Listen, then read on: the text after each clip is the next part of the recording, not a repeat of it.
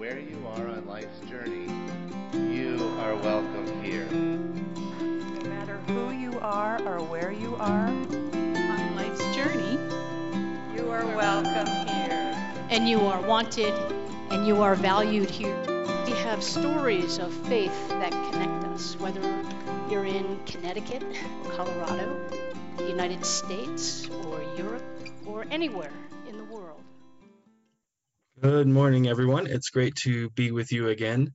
And I'm going to try something a little bit different. I'm recording this through Zoom, so hopefully I can show some pictures of some certain things here. So we're going to all pray that that works this morning. But it's great to be with you all again, and I'm really looking forward to being in person and not through this uh, video on the next one.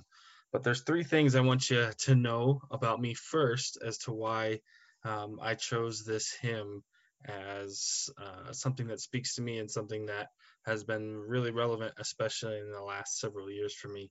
Um, the the the the hymn "My Soul Cries Out" is something that uh, has a lot to do with my work with RAWtools, but also kind of my personality. Um, I'm what I call an extroverted introvert, or maybe I'm an introverted extrovert. I'm not really sure the right way to do that, to say that, but I like, I don't mind being around crowds, but I don't want to be the attention in those crowds very much. Um, I'm not also not very kind of openly expressive, and I'm sure there's a connection there some somehow. I am also a terrible singer. It's not good. Uh, my voice still cracks. Maybe that's why I was a youth pastor because I felt like I could fit in more. Um, I even if my wife is gone and I'm putting the kids to bed and we also sing Healer of Our Every Ill as kind of a bedtime song. That was almost a hymn I picked. But when I start to sing it, my kids tell me to stop and wait till mom gets home and she'll sing it like an encore afterwards. So uh, I know I'm not a good singer. It's really hard for me to hold a tune. Um, and I'm also a bit of a pyro fanatic. So I don't think I'm a pyromaniac, but I am definitely a fan of fire. Um, I still have kind of that curiosity of kids when they go camping. We just took a, a camping trip. And so uh, thinking about this sermon and watching my son pick up little sticks around the campfire and throwing them into the fire just to see what would happen and asking me if he could put his paper plate in there afterwards and the eggshells in the morning. Um, there's this curiosity about fire, but also I had a wood burning fireplace in our house growing up, and it's something that has always calmed me. So I'm not so much wanting to throw all kinds of random things or making big big fires, but fire is really really appealing to me. And all of these draw me to My Soul Cries Out. It's a song that uh, kind of gets me out of my comfort zone. So when I'm in a church and we're singing it as a group, I feel like I can sing because my horrible voice kind of gets lost in there with everybody else's. Um, but I'm also uh, drawn to this idea of um, the fires of justice burning. And I think that appeals to kind of this activist, uh, I guess, side of me that there's something going on and active in the world, and that fire is kind of uh, this unpredictable force. And it reminds me a lot of my experiences with how God works in the world. Um, my love of fire was reignited when I learned how to blacksmith, so uh, we could do raw tools. And but before that, I was a youth pastor. Um, I started as a youth pastor in a church that had just moved into a new building. It was a um, uh, kind of this um, sanctuary on one side and then a long hall of classrooms. And at the end of the classroom hall were two youth rooms, and both of those weren't quite finished yet. And so part of my work with the youth was getting to finish some of that. They got to choose the color on the wall and they started painting. And we kind of got all the way up to the edge right before the ceiling tiles and we stopped there. One because that's about as far as we could reach but also we needed to kind of go back and do that trim work. Well uh, as we were kind of painting the walls one of the youth uh, kind of got some others and instead of trimming it nice and neat right up into the ceiling they started drawing fire at the top. So you walked into this room and it was red almost like a, a cherry red uh, that you might see on kind of like a, heart, a hot rod. So it was kind of an in your face red. But then when you put the fire at the top, it had this interesting uh, reaction from the rest of the congregation. And there were a lot of people who didn't like it because their notion of fire meant hell. And it was this great learning experience for the youth, and I think part of the church too, that um, we get to have these different interpretations of scripture, but also that these youth had a, a completely different take on what fire meant for them. And so we spent a lot of time talking about refining fire, um, but also it created this beautiful space for the youth to create kind of this um, this place that they could call their own because they had some creative input into it. And so in a way, that was kind of God's refining fire at work, shaping this space to what it wanted to be for those youth. There's uh, different lines in this hymn that I really love, and they reflect to so many different pieces of scripture throughout uh, the Bible, mostly in the Old Testament. Um, my favorite line is, My heart shall sing of the day you bring, let your fires of your justice burn. And I think I like this so much because it reaches out to Mary's song, the Magnificat, about um, her rejoicing of the time when the proud are brought down and the tyrants and the kings are brought down from their high places and the poor will be fed. But I no longer see it because of this experience with the youth at these fires of justice as this eternal torment. I see it as an active fire that God's refining fire is working amongst us to refine us and uh, and kind of our work in the world and how we interact with each other. I had a friend uh, give a, a, sermon at a conference gathering for Mennonites in the Mountain States area, and she described this space between us as we work together as an interstitial space, and that that's where the Spirit works between us. Kind of building off the idea of where two or, or more are gathered, there I am also. And in that interstitial, interstitial space, I think that's where the fire of God's justice burns and helps refine us as we're constantly working together. Sometimes that fire is literal. I get to see that in my work with RAWtools, but I also uh, think that that fire is kind of this this space that's constantly moving and unpredictable, um, but something that we can have faith in as we move forward in carrying out God's work.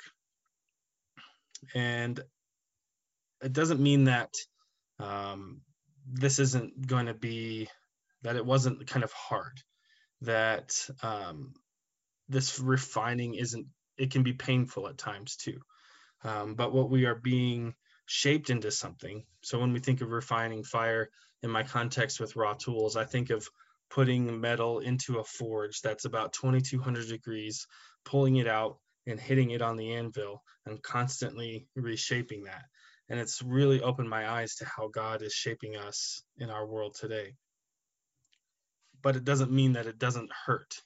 And it doesn't mean that real pain and hurt is happening every single day that we have to um, help each other through, but also um, when it's us that we have to somehow find courage, somehow find the will to keep moving forward each day. So when we talk about this refining fire, it's not some uh, cheap, easy fix. I'm a an, an Enneagram nine, and for those of you who um, are familiar with that, will know that um, one of my tendencies is to want to try and fix problems too fast instead of sitting with it and dwelling with it. And I often reflect back onto the fire of the forge. When we put that metal into the forge, it it takes time to heat, and then when you pull it back out, you only have so much time to hit on that tool to help um, shape it into what it's becoming. And it's a constant back and forth process that takes time and patience. And so, as we think about what a refining fire might mean in our lives, um, that it's it can be a fun and positive experience, but there's also just as much painful and um, uh, really hurtful experiences that people are going through uh, that we we kind of get the, the lot of that uh, through our life so um, the forge process has really been what makes this song so meaningful to me so i want to tell you a little bit about it And I want to bring up this picture. I'm going to share screen here and, and see how it works here. So this is a picture of our anvil setup. And you'll notice here that there's all these little uh, kind of uh, flakes of steel that come off at every time we hit the the tool that's been in the forge you can see it's almost orange and white hot really. And it, it falls down off of the anvil. So when we talk about refining fire all these impurities are falling off the metal and it's constantly be, being made stronger. So as we go through the fire not only is the fire something that uh, refines us and burns some impurities away but also as this metal is being worked, it's actually getting stronger. So if you think of like the grains of wood, when you look at a piece of wood, um, metal also has that. And as we keep hitting on that, we make this metal more dense and more dense, especially as those impurities burn away. So it continually gets stronger and stronger as we work it. One of the cool things that a blacksmith showed us in our network, these little white pieces that you see, they're kind of peachy looking down here at the bottom of the anvil are actually frankincense. And so it's this really great texture that has been added to this process that also harkens back to uh, the frankincense and the gifts brought to Jesus at his birth. So when this hot slag falls off, it hits this frankincense and you get this smell. So if you're within about six feet of this anvil all the way around, you can smell the frankincense coming off. Not only does it remind us that the impurities are being borne away, but it also reminds us of the gift of Jesus in our lives and how he's showing us another way. And then to go back to Mary's song, it's something that has also been a big part um, of my my own understanding for what justice might look like. This idea of um, the kingdom being here but not yet. And in the my soul cries out it's the world is about to turn but it hasn't turned yet. And this isn't some of those cheap easy fixes but when you recognize these little turns you recognize that uh, you're either standing on holy, holy ground like moses at the burning bush another place of fire and i see this in restorative justice it's not an easy process. A lot of people feel like um, when you're starting to introduce restorative justice, as opposed to kind of our traditional system of justice, that it, it might be some cheap way out. Um, but as I've participated as a community member, as facilitators in these processes, it's really repairing a harm uh, amidst your peers, which means that you're in this circle of people and trying to figure out together how you can repair this harm. And it's really a place, especially as an offender, where you have to be vulnerable. But then also, as victims and community members who are affected by a harm that might have been caused, everybody has a bit of a vulnerability in that circle. So there's a lot of trust that has to happen. Not only is the restorative process um, hard, many of them would say it's harder than um, a punitive system where you go to prison for a short time or a long time, um, but you're never really forced to reckon or deal with what uh, might have occurred. And so when you're in this circle of um, your community members deciding how to deal with this harm, there's just vulnerability that you're going through. And it really reminds me of the place of this hot tool that's sitting on that anvil, that it's vulnerable to outside influence. And so when we surround ourselves to folks that we want to influence us, they're like that hammer shaping us into the tools that we get to be. Um, when we when we named RAWtools, it was it was my wife's idea, but it was the idea of turning war and flipping it around. So really the motivation to name it came from just turning war around. But when we later we realized that you know raw is also a reference to how we get to move into the world in this vulnerable state when we actively look for peace and making justice. And so there's this kind of double sided, um, double meaning for RAWtools that we didn't intend, but as we do the work, we realize how meaningful it can be for us. And that God is working to upend the systems that oppress us. The yearning of Mary's song and My Soul Cries Out has echoes in each other. They both talk about uh, the kings and the tyrants beware, and that every mouth will be fed, and that uh, my soul cries out and my soul magnifies the Lord, that deep within us, there's this yearning for something to change. And I believe that it's our work to work with God in making that change. So when we join God already at work, we begin to witness these turns and we don't really plan or know when they might happen. But when we do see them happen, it is a holy place. And there are two instances that really come to mind for me. Um, one is the start, the first time that we kind of made this option available at some of our events. And I'm going to show you a picture again.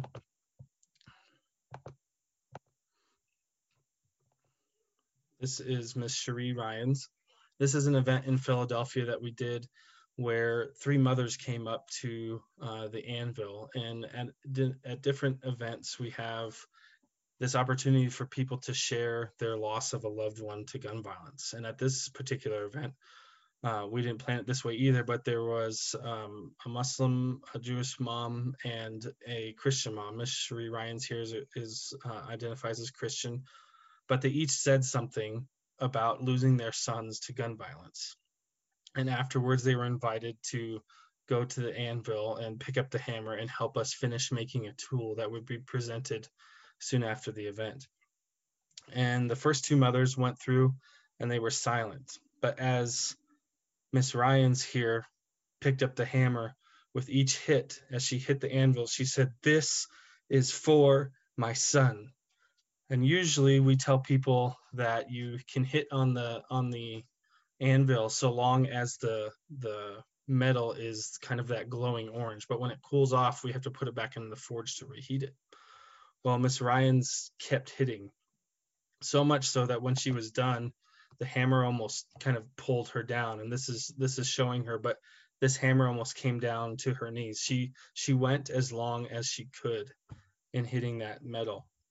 And it showed that even at this point, uh, 20 to 25 years after losing her son, the deep great grief and pain that she was dealing with. And so when I think of the words of, of souls crying out for justice and the fires of justice to burn, um, that the world is about to turn, we realize that this was a turning moment for Miss Ryans, and it wasn't the first one.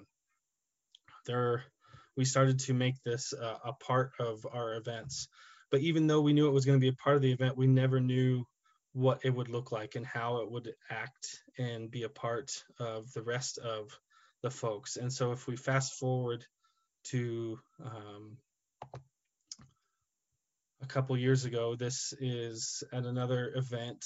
This is Reverend Risher, and um, she lost her mom and friends in the uh, Charleston church shooting, which was uh, this past week was um, the anniversary of that shooting on June 17th. And so I wanted to share her story a little bit. And uh, she's going to pick up the hammer just like Miss Ryans did but in this one she uh, calls out the names of the people who died and continues to hit and she also has kind of this moan and groan behind her words that remind me of rachel crying out and god listening to rachel in the wilderness uh, at the loss of her sons. So i'll play this video. It's about a minute long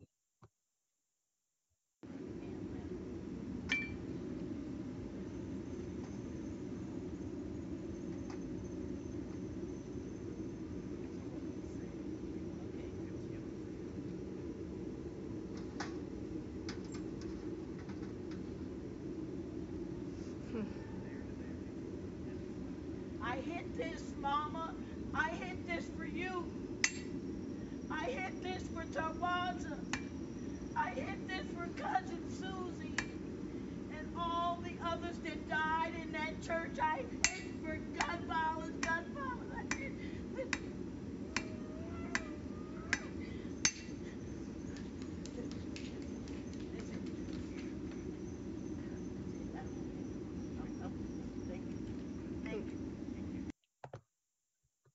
So it's these moments that I've really had the honor to witness as people um, experience the literal fire of God's justice burning that um, the pain that has happened in their life, the oppression that they've gone through, um, God is still somehow working to right the harm and repair the harm that has happened in their lives.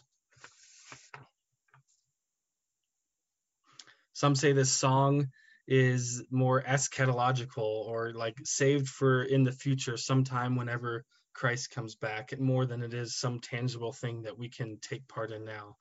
That it's a song for for the end uh, of this age and maybe the beginning of the next. And I believe that is in our life we get to glimpse what this looks like. And I feel like when Miss Ryans and Reverend Risher hit that hammer, we got to see glimpses of what God's work looks like in the world.